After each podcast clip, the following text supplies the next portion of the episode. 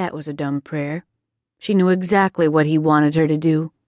The question was, would she do it? Lord Jesus, I know you're asking me to forgive my dad. If I refuse to forgive him, how can I expect you to help me forget? I know it's true. I need to forgive him.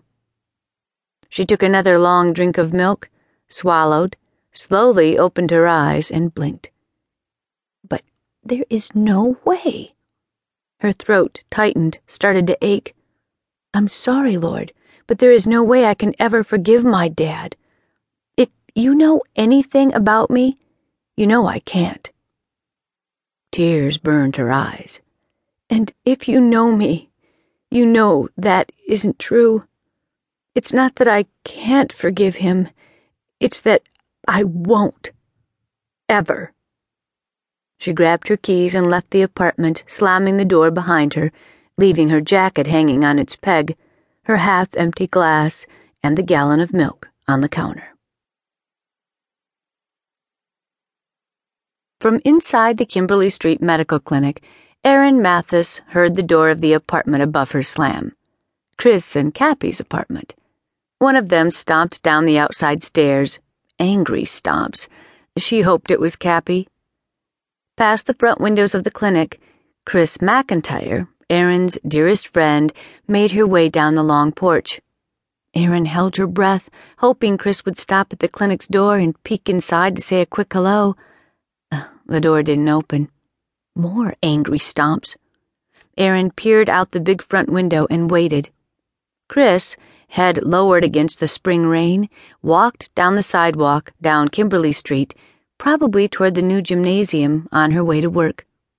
With a deep sigh, Erin relaxed in her chair, then rubbed the back of her neck. She had never felt so bloated, so positively monstrous her weight gain, her bulging belly, her increasing impatience, being pregnant so long, so ready to be over and done with it. Are you all right? Hot breath tickled her ear. She smiled at her husband's words, then squirmed as his lips nibbled her earlobe. Hold still. You taste good. His hands gently massaged her shoulders as his lips found the side of her neck. Erin squelched her immediate desire to hum with pure delight. Instead, she asked him, Aren't you supposed to be at the hospital? Yes. More nibbling. Just wanted a taste before I left. You're getting more than a taste.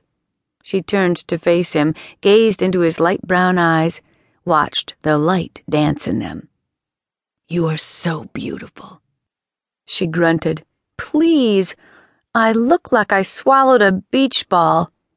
Her husband grinned. Three more weeks, love.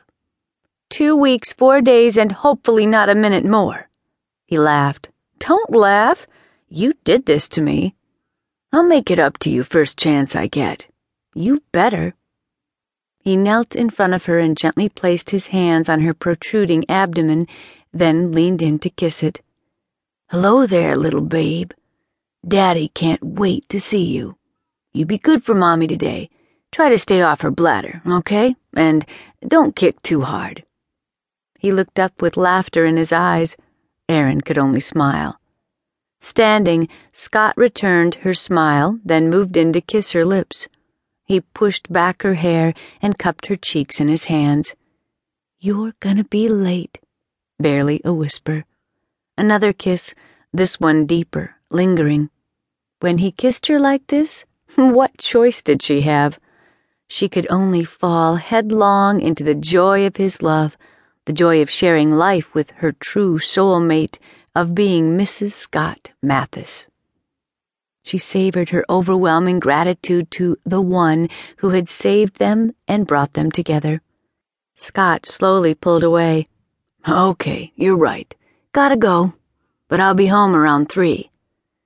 He traced the backs of his fingers down her cheek, touched the tip of her nose, then turned, wrapped his jacket around him, and headed for the front door. Still basking in the moment, Erin's lips and cheek tingled. We'll be waiting.